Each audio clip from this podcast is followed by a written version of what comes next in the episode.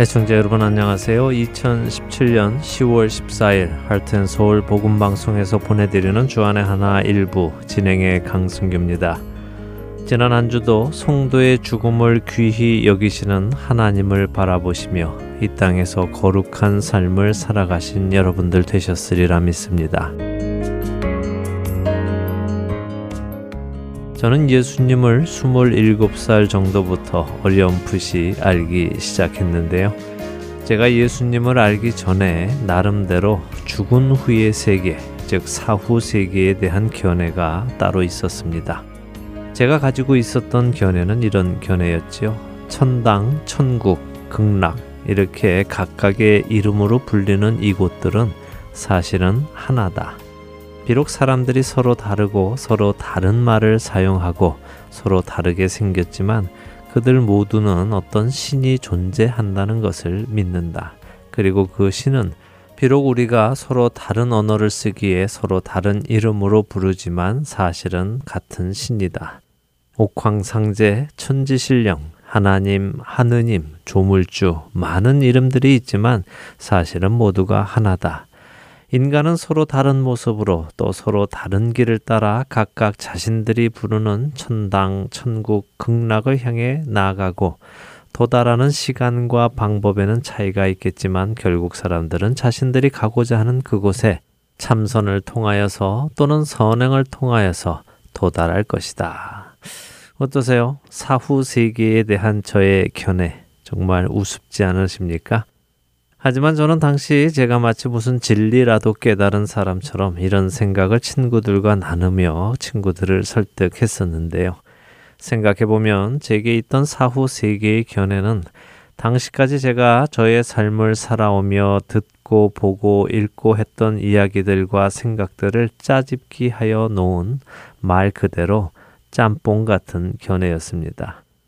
그런데 그것이 마치 무언가 깊은 진리인 것처럼 착각하고 있었지요. 첫 찬양 함께 하신 후에 계속해서 말씀 나누겠습니다.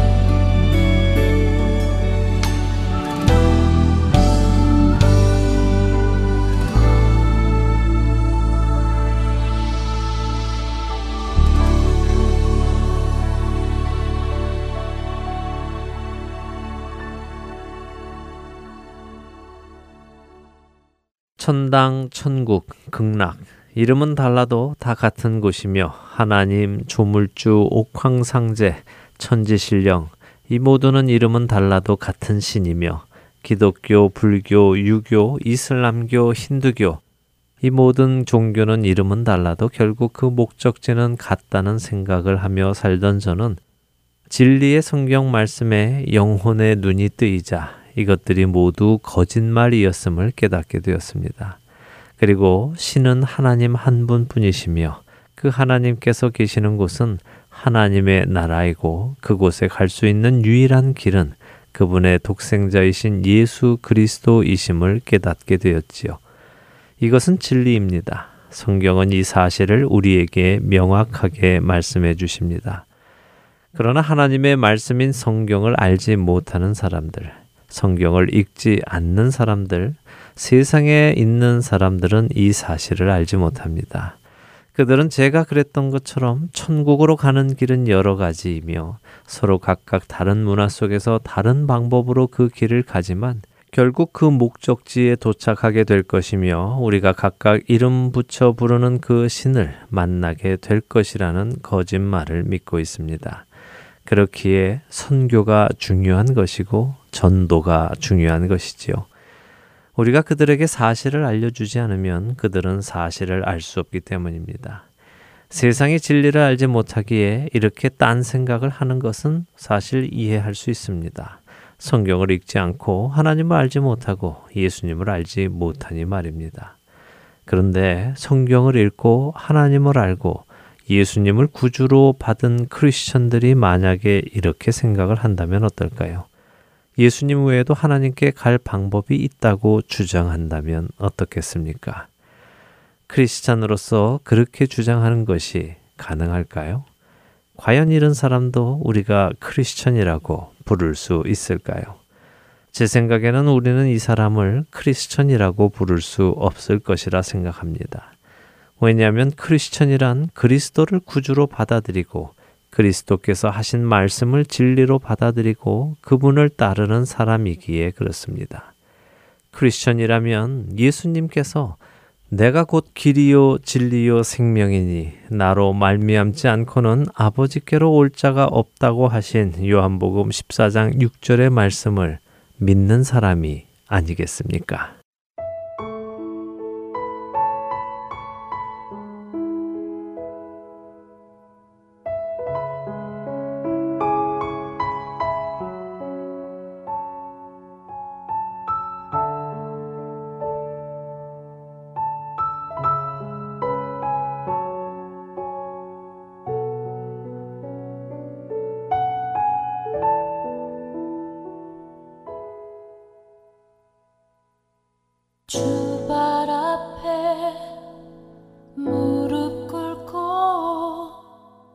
그 사람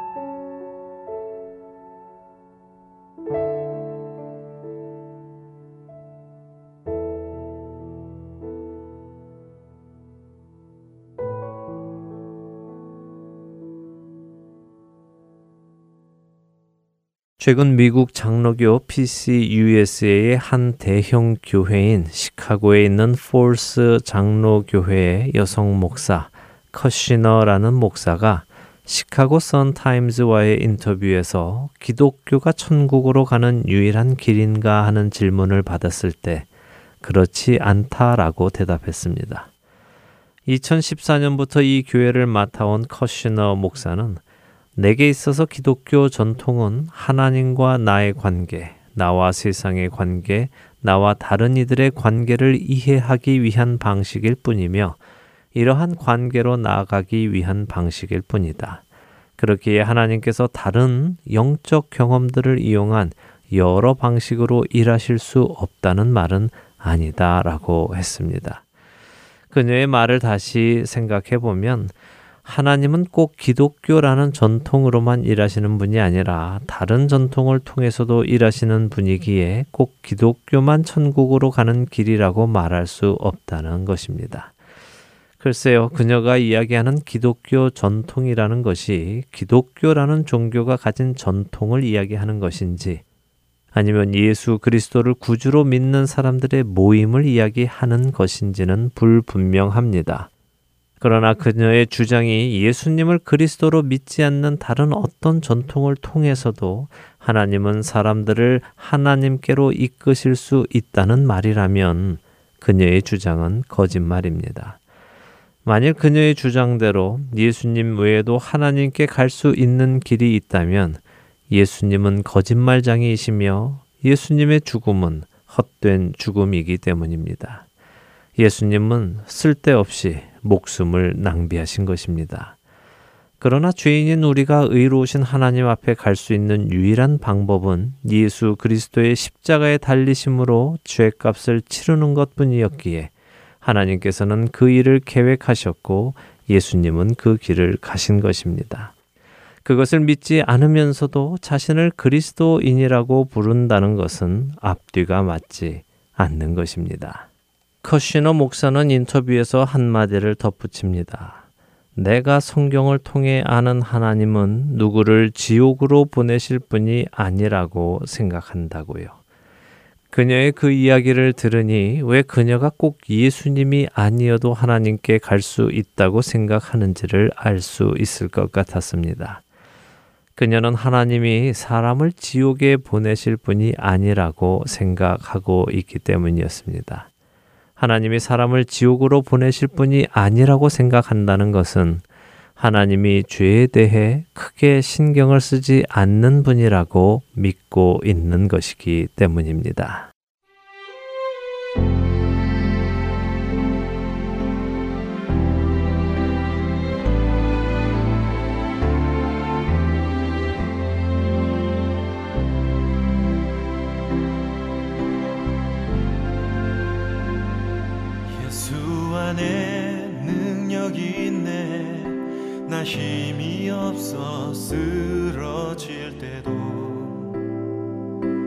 넘치는 은혜와 사랑 그 능력으로 승리 얻으리. 오 나는 인생의 성공을 너무 소중히 여겼네. 세상 영광보 귀한 주님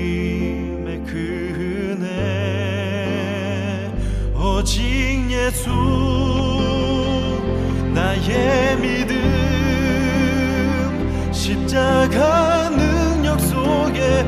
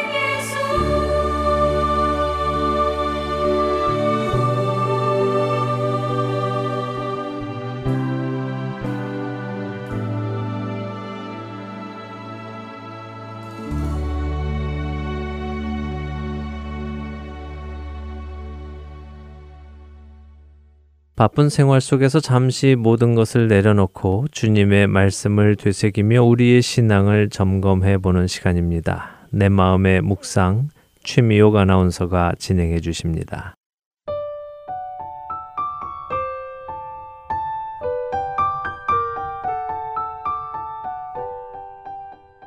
오늘 여러분의 스케줄은 어떤 일로 채워져 있으신가요? 이번 한 주의 스케줄은 또 어떤 일들로 채워져 있으신지요? 우리의 삶은 숨 쉴 틈도 없이 바쁜 스케줄들로 채워져 있습니다. 그런데 그 많은 스케줄 속에 주님과 단둘이 만나는 시간은 얼마나 되나요? 여러분과 대화하시려는 주님의 음성을 듣는 시간을 따로 정해 놓으셨습니까? 우리를 바쁘게 재촉하는 세상의 흐름 속에서 그 속도를 잠시 늦추고 하나님의 말씀을 듣기 위해 나만의 시간을 내는 것은 그 무엇보다도 중요합니다. 왜냐고요? 그 이유는 만일 우리가 규칙적이고 지속적으로 하나님의 말씀을 읽고 묵상하지 않는다면 대부분의 우리는 금세 하나님을 잊어버리기 때문입니다. 우리가 그분을 잊어버리면 우리는 그분이 누구시며 그분께서 우리를 향해 무엇을 기대하고 계시며 지금 이 순간 우리에게 무엇을 요구하고 계시는지도 잊고 살게 됩니다. 그러다 보면 우리는 그분의 거룩하심을 잊어버리고는 스스로 사람이 다 그렇지 뭐 라며 자기 합리화를 시켜버립니다. 이런 자기 합리화는 우리의 시선을 영원한 것에서 돌려 세상의 것을 바라보게 하고 그렇게 우리의 시선이 세상을 바라보게 될 때 우리는 거룩함을 향한 갈망과 하나님을 기쁘게 하고 싶은 열정 그리고 하나님이 온전하시듯이 나도 온전하고 싶다는 열정까지 잃어버리게 됩니다. 그렇기에 솔로몬은 주 안에서 시간을 보내는 것이 얼마나 중요한지를 잠언 4장 20절로부터 22절에서 이야기합니다. 내 아들아, 내 말에 주의하며 내가 말하는 것에 내 귀를 기울이라. 그것을 내 눈에서 떠나게 하지 말며 내 마음속에 지키라.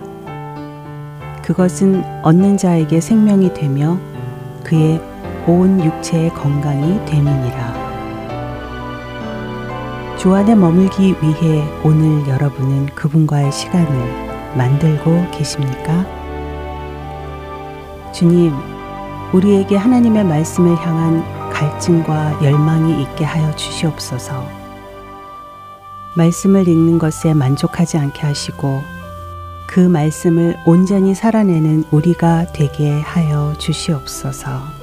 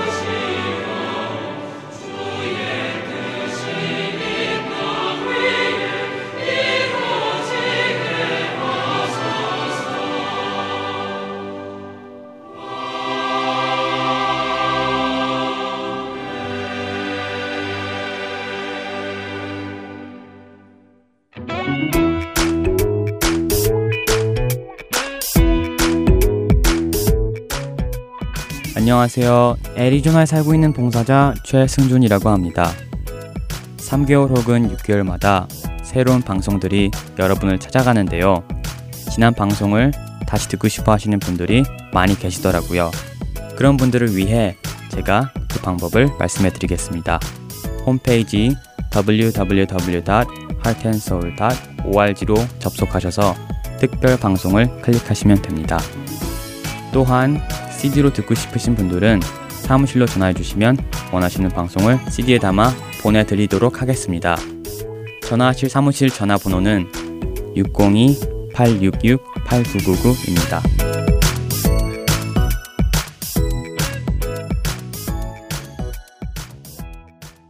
할텐서울 복음방송은 인터넷 www.heartandsoul.org를 통해 매주 토요일 5시간의 한국어와 2시간의 영어, 1시간의 일본어로 복음을 전하는 선교회입니다.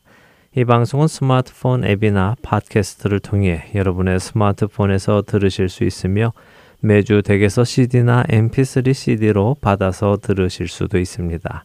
자세한 문의는 방송사 사무실 전화번호 602-866-8999로 해주시면 안내해 드리겠습니다.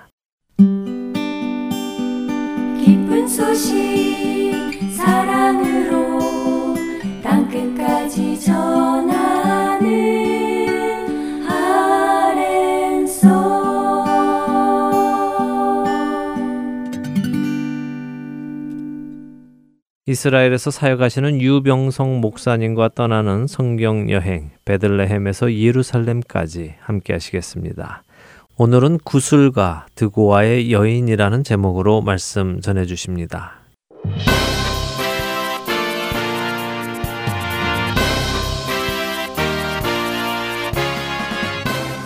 청취자 여러분 안녕하십니까? 베들레헴에서 예루살렘까지 진행의 유병성 목사입니다. 다윗은 사무엘에 의해 왕으로 기름 부음을 받은 후 온갖 고난과 역경의 세월을 하나님께 의지하여 이겨내 왔습니다. 헤브론에서 온 이스라엘의 왕이 된 이후 내부적으로 블레셋과 싸워야 했고 외부적으로 모압, 암몬, 아람, 에돔 등과 전쟁을 해야 했습니다.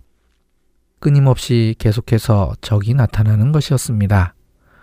다윗은 가는 곳마다 승리를 했습니다만 이 승리 속에서 다윗은 바세바를 범하고 우리아를 죽였습니다.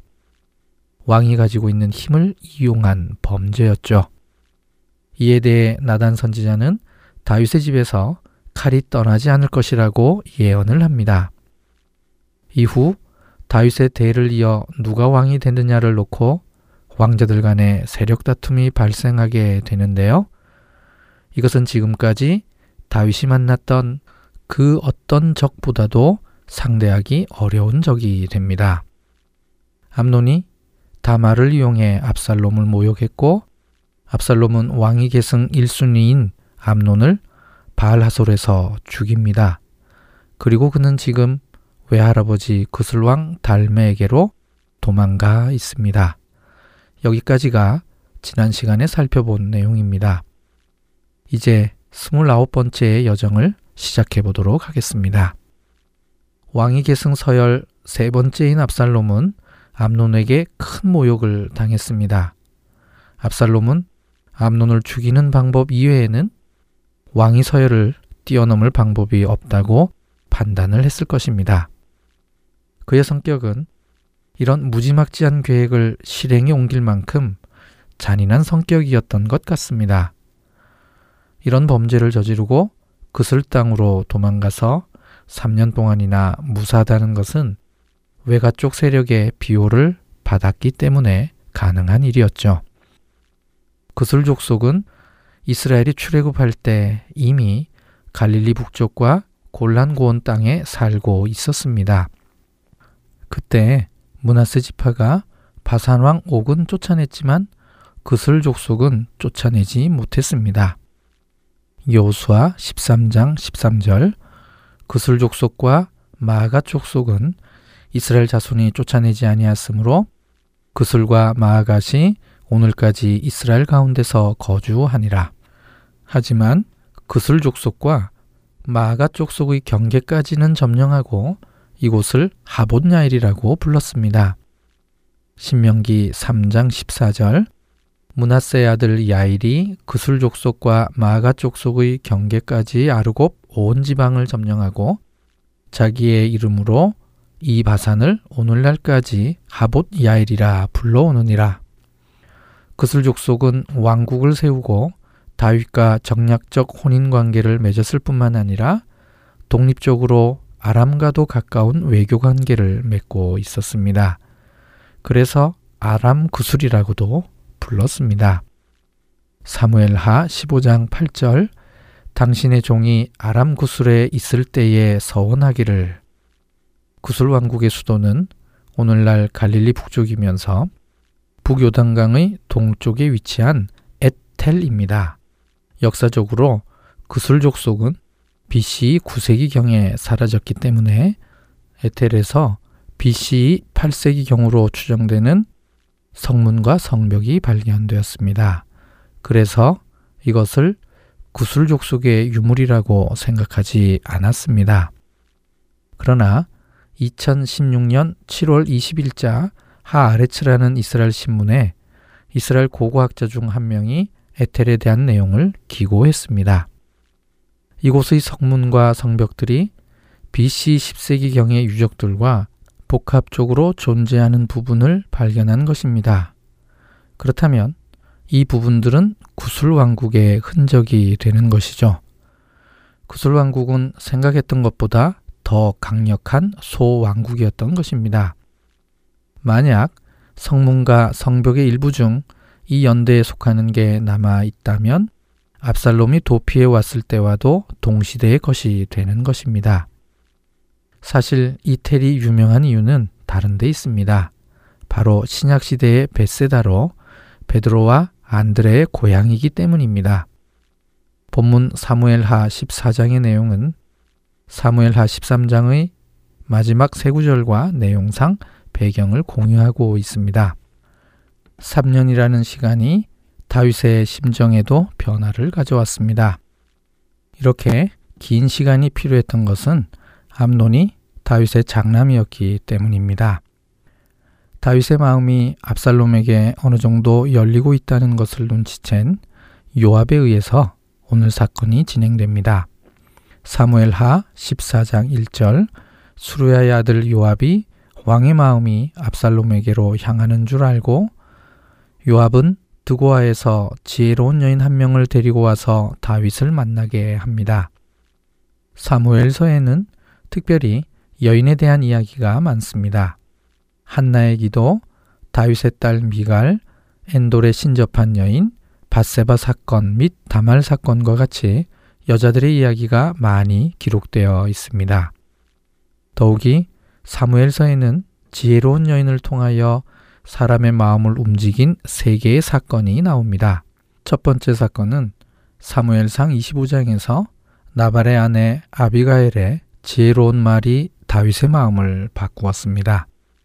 두 번째 사건은 사무엘하 14장에서 드고아의 지혜로운 여인의 말이 다윗의 마음을 움직여 압살롬을 다시 불러오게 합니다. 세 번째 사건은 사무엘하 20장에서 벤마아가 아벨의 지혜로운 여인이 요압과 성읍 사람들의 마음을 바꾸어 놓습니다. 아비가일은 자기 남편에 대한 일이었기에 다윗을 설득하는데 적임자였습니다.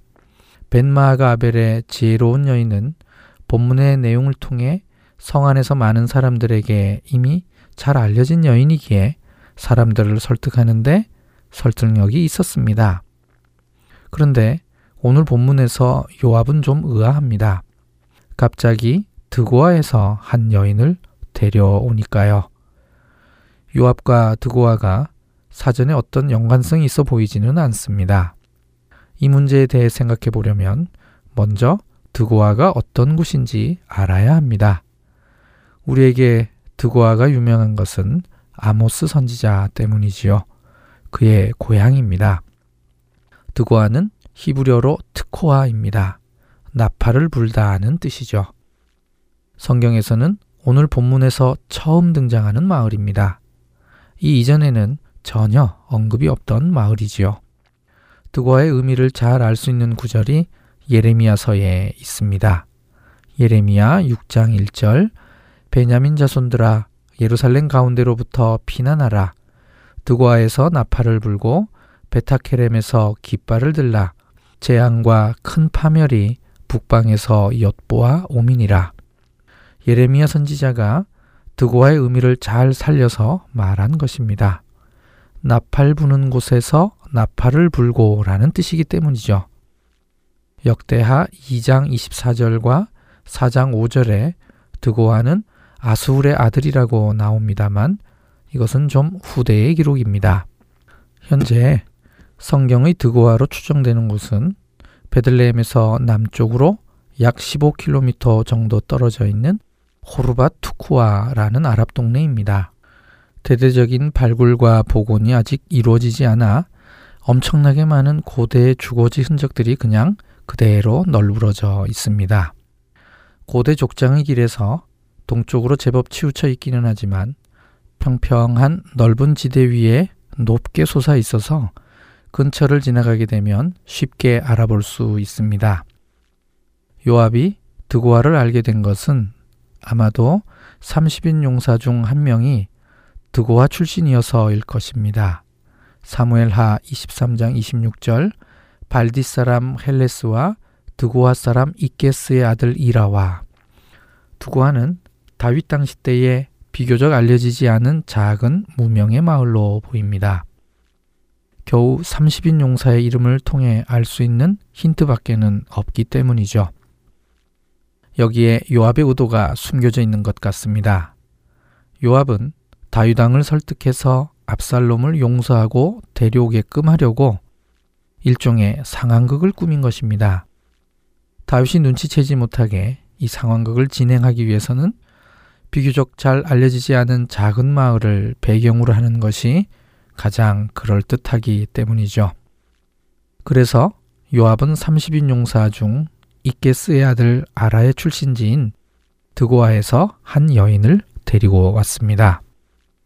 어쩌면 다윗도 이케스의 아들 아라를 알고 있어서 드고아가 작은 산골 마을이다 정도는 알고 있었을 것입니다. 오히려 그 정도 알고 있다면 요압이 계획한 상황극은 더 효과적이었을 것입니다. 두 번째로 질문해 봐야 할 것은 왜 요압은 압살롬을 다시 불러오기 위해 그렇게도 발벗고 나섰을까요? 이건 역시 왕위 계승권 다툼의 연장선입니다. 왕위 계승 1순위였던 장남 암논이 죽었습니다. 2순위 둘째 아비가일의 아들 길르압은 이미 말씀드렸듯이 일찍 죽었을 가능성이 높습니다.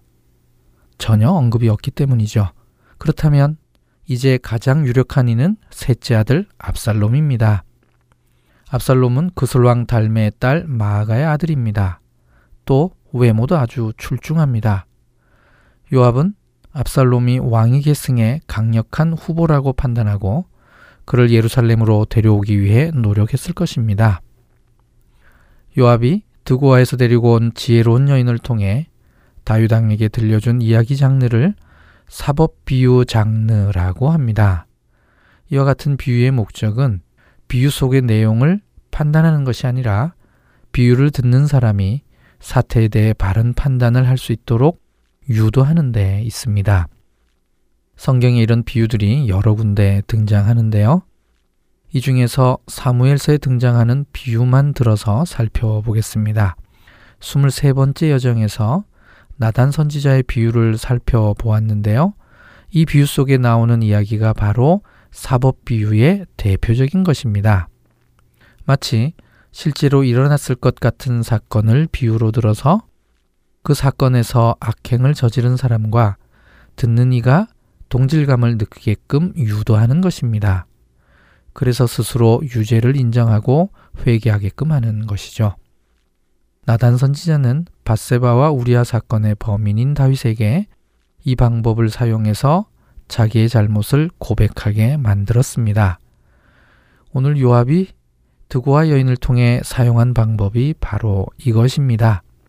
좀 차이가 있다면 성경에서 이 방법은 주로 선지자들이 사용합니다.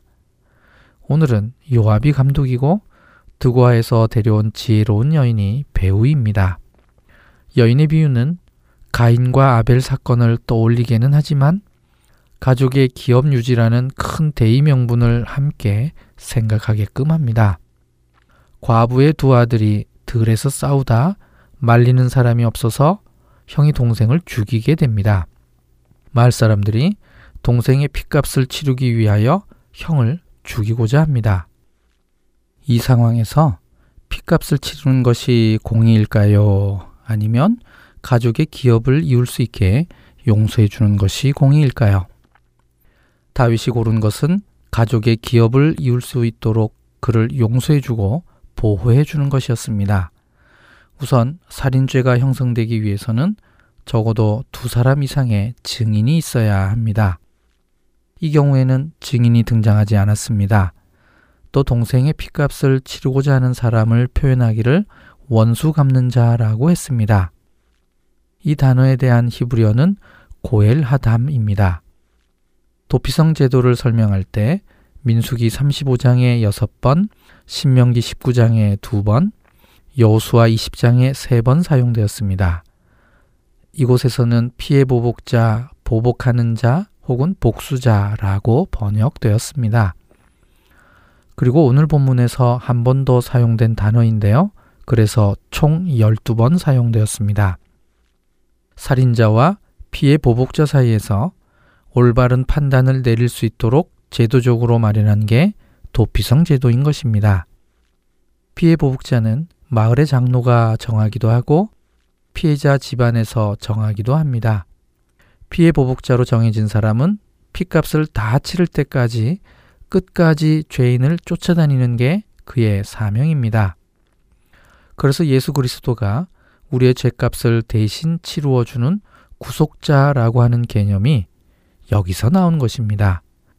구속자를 히브리어로 하면 고엘이기 때문이죠. 드고와 여인의 비유를 듣고 다윗이 선택한 것은 도피성 역할이었습니다. 여인의 큰아들이 피해 복수자에게 죽임을 당하지 않게끔 보호해 주겠다고 합니다. 사무엘하 14장 11절 여인이 이르되 청하건대 왕은 왕의 하나님 여호와를 기억하사 원수 갚는 자가 더 죽이지 못하게 하옵소서 내 아들을 죽일까 두렵나이다 하니 왕이 이르되 여호와께서 살아계심을 두고 맹세하노니 내 아들의 머리카락 하나도 땅에 떨어지지 아니하리라 하니라. 다윗의 마음을 확인한 이 여인이 좀 더 나아가서 다윗과 그의 쫓겨난 아들에 대한 직접적 표현을 합니다. 사무엘하 14장 13절 여인이 이르되 그러면 어찌하여 왕께서 하나님의 백성에게 대하여 이 같은 생각을 하셨나이까? 이 말씀을 하심으로 왕께서 죄에 있는 사람같이 되심은 그 내쫓긴 자를 왕께서 집으로 돌아오게 하지 아니하심이니이다. 압살롬의 이름을 직접 이야기하지는 않았지만 내쫓긴 자라는 표현으로 누구를 의미하는지 분명히 알 수 있습니다. 다윗은 이 여인의 말을 제대로 알아들었고 이 일에 요압이 관여되어 있음을 바로 눈치챕니다. 사무엘하 14장 19절 왕이 이르되 이 모든 일에 요압이 너와 함께 하였느냐 하니 여인이 대답하여 이르되 내 주 왕의 살아계심을 두고 맹세하옵나니 내 주 왕의 말씀을 좌로나 우로나 옮길 자가 없으리이다. 왕의 종 요압이 내게 명령하였고 그가 이 모든 말을 왕의 여종의 입에 넣어 주었사오니 여인의 비유 속에서 피해 복수자로부터 큰 아들을 지키는 도피성 역할을 하겠다고 선택했듯이 압살롬에 대해서도 용서하는 마음으로 변하게 되었습니다. 암론은 이미 죽었고 압살롬을 멀리 그술 땅에 두는 것은 마치 두 아들을 다 잃은 상황처럼 되었다는 것에 동의를 한 것이죠. 이제 다윗이 도피성과 같은 기능을 하려면 마음을 바꾸어서 압살롬을 용서하고 그를 예루살렘으로 불러야 하는 것입니다. 드디어 다윗은 압살롬을 용서합니다. 사무엘하 14장 21절 왕이 요압에게 이르되 내가 이 일을 허락하였으니 가서 청년 압살롬을 데려오라 하니라. 요압이 그슬로 가서 압살롬을 데려옵니다. 하지만 다윗의 용서는 완전한 용서가 아니었습니다. 그저 압살롬이 예루살렘으로 돌아오는 것만을 허락한 것이죠. 다윗은 그를 만나지 않았습니다. 사무엘하 14장 24절 왕이 이르되 그를 그의 집으로 물러가게 하여 내 얼굴을 볼 수 없게 하라 하매 압살롬이 자기 집으로 돌아가고 왕의 얼굴을 보지 못하니라. 쉽게 용서하지 못하는 다윗의 마음에 대한 구체적인 언급은 없습니다. 하지만 충분히 이해할 수는 있습니다.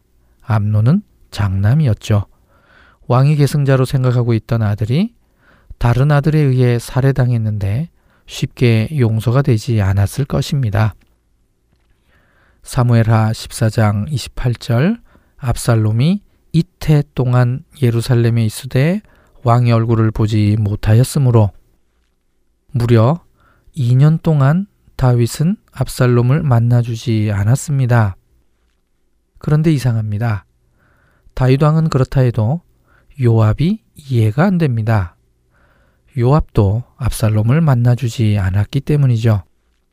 사무엘하 14장 29절 압살롬이 요압을 왕께 보내려 하여 압살롬이 요압에게 사람을 보내 부르되 그에게 오지 아니하고 또 다시 그에게 보내되 오지 아니하는지라 압살롬이 예루살렘으로 돌아오게끔 가장 앞서서 노력한 사람이 요압이었습니다.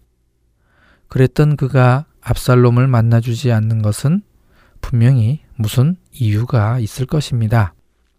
그것은 앞으로 있게 될 사건들을 바탕으로 해서 추측할 수 있는데요. 요압이 압살롬을 예루살렘으로 데리고 올 때에는 그가 앞으로 왕이 계승자가 될 것이라고 믿었던 것 같습니다. 그런데 막상 예루살렘으로 그를 데려다 놓았는데 다윗이 그를 2년 동안이나 만나주지 않았고 분위기상 왕이 계승권에서 점점 멀어져 가고 있음을 눈치챈 것입니다. 요압은 어느 순간부터인가 권력의 흐름을 따라가고 있습니다. 그래서 요압은 압살롬과 서로 멀지 않은 곳에 살고 있으면서도 만나지 않았던 것이죠. 압살롬은 요압을 만나기 위해 또 돌출 행동을 합니다. 사무에라 14장 30절 압살롬이 자기의 종들에게 이르되 보라 요압의 밭이 내 밭 근처에 있고 거기 보리가 있으니 가서 불을 지르라 하니라. 압살롬의 종들이 그 밭에 불을 질렀더니 이 구절은 압살롬의 성격을 이해할 수 있는 대표적인 구절입니다. 자신의 목적을 위해 수단과 방법을 가리고 있지 않습니다. 결국 압살롬은 자신의 뜻을 이룹니다. 요압의 중재로 다윗왕을 만나게 됩니다. 사무엘하 14장 33절 요압이 왕께 나아가서 그에게 아뢰매 왕이 압살롬을 부르니 그가 왕께 나아가 그 앞에서 얼굴을 땅에 대어 그에게 절함에 왕이 압살롬과 입을 맞추니라. 화해의 입맞춤이었습니다. 드디어 압살롬을 용서한 것입니다. 무려 5년 만입니다. 구술에서 3년, 예루살렘에서 2년이었습니다. 다윗이 압살롬을 용서는 했지만 그를 왕위 후계자로 인정한 것은 아니었습니다. 현재 셋째 아들인 압살롬이 왕자들 중에서는 제일 연장자입니다. 그러니 이 용서가 자신을 후계자로 인정해 주길 바랬을 것입니다. 하지만 아니었습니다. 이 사실을 이미 요압의 행동을 통해 우리는 짐작할 수 있습니다. 아버지로서의 다윗, 왕으로서의 다윗, 이 두 역할을 놓고 많은 고민이 있었을 것입니다. 다음 시간에 다윗은 자신의 재위 기간 중 최대의 위기를 맞이하게 됩니다.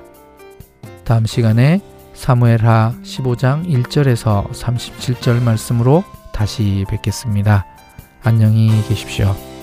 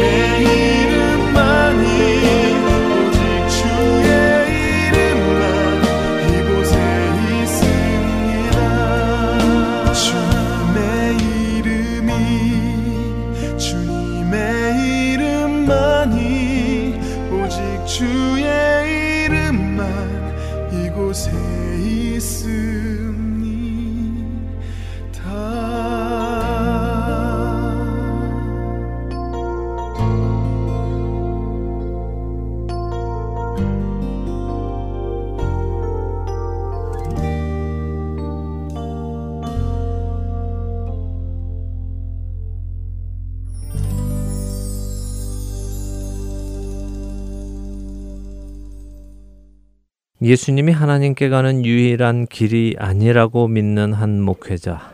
자신이 성경을 통해 알게 된 하나님은 누구를 지옥에 보낼 뿐이 아니라고 이야기하는 이 목회자. 그런데 이것은 어느 특별히 이상한 한 목회자의 이야기만은 아니었습니다. 크리스천 투데이에 따르면 그녀가 속해 있는 이 교단에서 2012년부터 2년 동안 진행한 조사 결과에 따르면 그 교단에 속한 목회자의 45%가 오직 예수 그리스도를 따르는 자들만이 구원을 얻을 수 있다는 사실을 강하게 부정하거나 혹은 어느 정도 부정하는 것으로 나타났다고 보도되었습니다. 이 교단에 속한 목회자의 절반에 가까운 45%의 목회자가 정도의 차이는 있지만 같은 생각을 가지고 있다는 것입니다. 오직 예수 그리스도를 따르는 자들만이 구원을 얻을 수 있는 것이 아니라고 믿는다는 것입니다. 우리가 잘 알듯이 이 교단은 결혼에 대한 정의를 한 남자와 한 여자의 결합에서 두 사람의 결합이라고 수정했습니다. 이로 인해 그들은 동성 결혼을 허락하기 시작했고 또한 동성애자들의 목회자 임직도 허용했습니다. 저는 개인적으로 이러한 일들이 이 교단에서 일어나고 있는 것을 특별히 가슴 아파합니다. 왜냐하면 제가 처음 이 교단에서 세례를 받았고 이 교단에서 집사 안수를 받았으며 저의 신앙의 시작을 함께 했었기 때문입니다. 그러나 우리는 보아야 합니다. 이것은 어느 특정 교단에 국한된 일이 아니라 앞으로 우리에게 나타날 전체적인 조짐의 샘플이라는 것을 말입니다. 예수 그리스도가 하나님께로 가는 유일한 길이 아니라고 믿기 시작하는 것은 하나님을 부인하는 것입니다. 왜냐하면 천하 사람 중에 구원을 받을 만한 다른 이름을 우리에게 주신 적이 없다고 성경은 말씀하시기 때문입니다. 또한 예수 그리스도가 하나님께로 가는 유일한 길이 아니라고 믿는 것은 죄의 문제가 예수님의 피 외에 다른 것으로 해결될 수 있다고 믿는 것이기도 합니다. 그리고 그것은 죄를 가볍게 여기는 것입니다. 죄를 가볍게 여기니 그들은 하나님이 사람을 지옥에 보내지 않는 사랑이 넘치는 분이라고 이야기를 하게 되는 것이고 그렇게 믿으니 하나님의 말씀과 창조의 섭리를 부인하는 동성애를 인정하고 부추기게 되는 것일 것입니다. 하나의 미혹이 꼬리에 꼬리를 물고 계속해서 그들을 더 깊은 죄로 이끌어가는 모습을 봅니다. 사랑하는 애청자 여러분, 분명히 기억하시기 바랍니다. 하나님은 결코 죄를 눈 감아 주시는 분이 아니십니다. 만일 그분이 죄를 눈 감아 주시는 분이시었다면 그분은 결코 그분의 독생자를 이 땅에 보내셔서 그 십자가를 감당하게 하시지 않으셨을 것입니다. 그냥 눈 감아 주시면 됐기 때문입니다. 그렇기에 기억하십시오. 하나님은 죄를 눈 감아 주신 것이 아니라 죄를 심판하셨다는 것을 말입니다. 죄를 알지도 못하시는 그 아들을 우리 대신 죄로 삼으셨고 그 위에 죄를 향한 하나님의 진노를 부으셨습니다. 그분은 죄를 심판하심으로 죄인인 우리를 용서하셨습니다.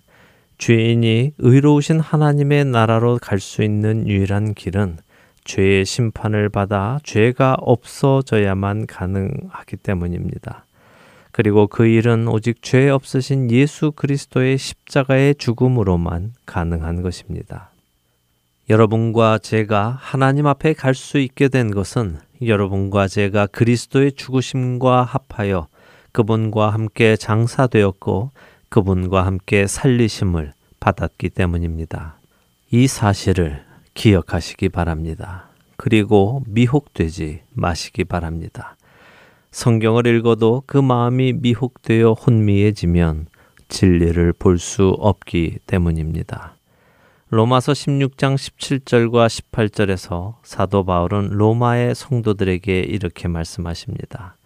형제들아, 내가 너희를 권하노니 너희가 배운 교훈을 거슬러 분쟁을 일으키거나 거치게 하는 자들을 살피고 그들에게서 떠나라.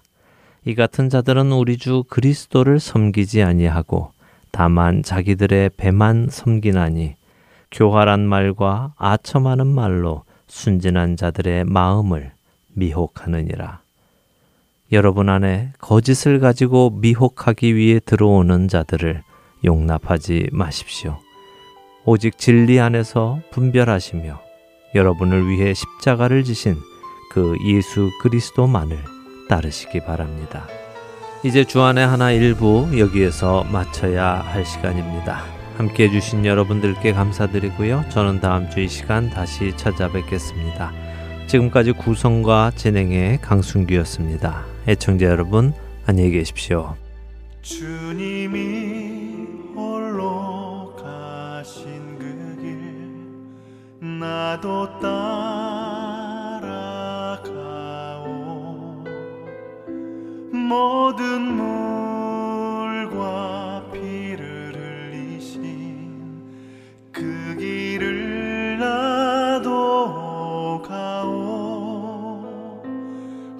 한산도 나는 괜찮소 바다 끝이라도 나는 괜찮소 죽어가는 저들을 위해 나를 퍼.